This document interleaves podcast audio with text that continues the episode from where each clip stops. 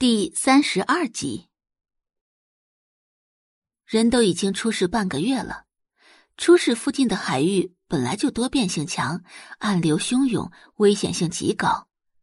现在哪里还能找到线索呢？玉婷之刚挂了电话，门外就响起敲门声。玉婷之关掉电脑，拿起未喝完的酒，进来。很快。门被人推开，方明慧从外面走进来，一进门就看到玉婷之躺在椅子上喝酒，空气中的酒精味儿呛得人头晕眼花。婷之啊，你怎么不开灯啊？说着，方明慧就伸手开了灯，瞬间空气中亮起一道雪白刺眼的光。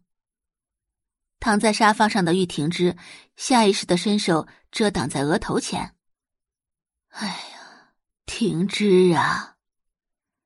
看着整日酗酒、醉生梦死的小儿子，方明慧脸上全是无奈又心疼的神色。妈给你煮了醒酒汤，你喝一点啊。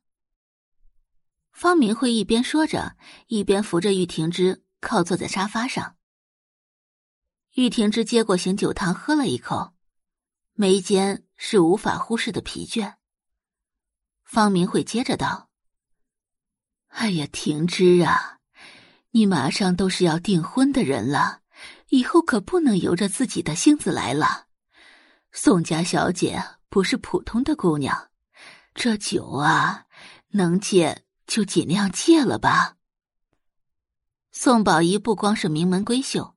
还是名震江城的大才女，日后的前程无法估量。如果玉婷之不做出改变的话，哪里能跟宋宝仪比肩？玉婷之毕竟也有神童之称，方明会相信玉婷之，只要她愿意做出改变，那就一定可以配得上宋宝仪。说到这里，他顿了顿，而后拿出一张黑卡，这里。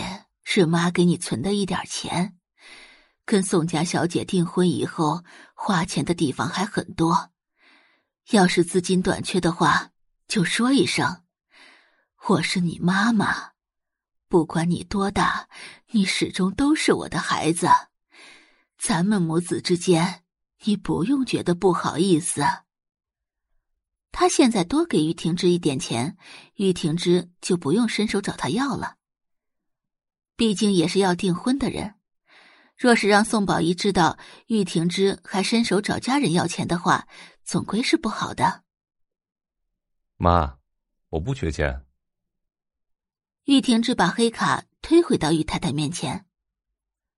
方明慧知道玉婷之在逞强，他一事无成，整天除了酗酒就是打游戏，哪里能不缺钱呢？妈知道你不缺钱，可这是妈的一番心意，你收着啊。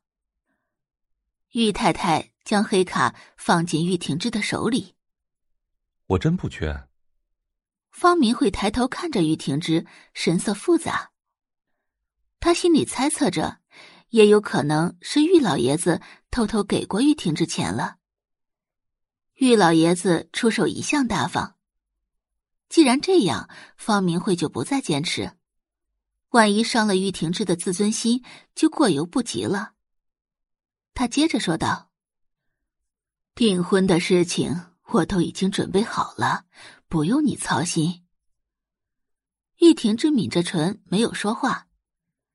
方明慧知道玉婷之在担心什么，笑着道：“婷芝啊，你放心。”宋家小姐不是那种肤浅的人，你们是自幼就定下的婚约，她肯定不会嫌弃你的。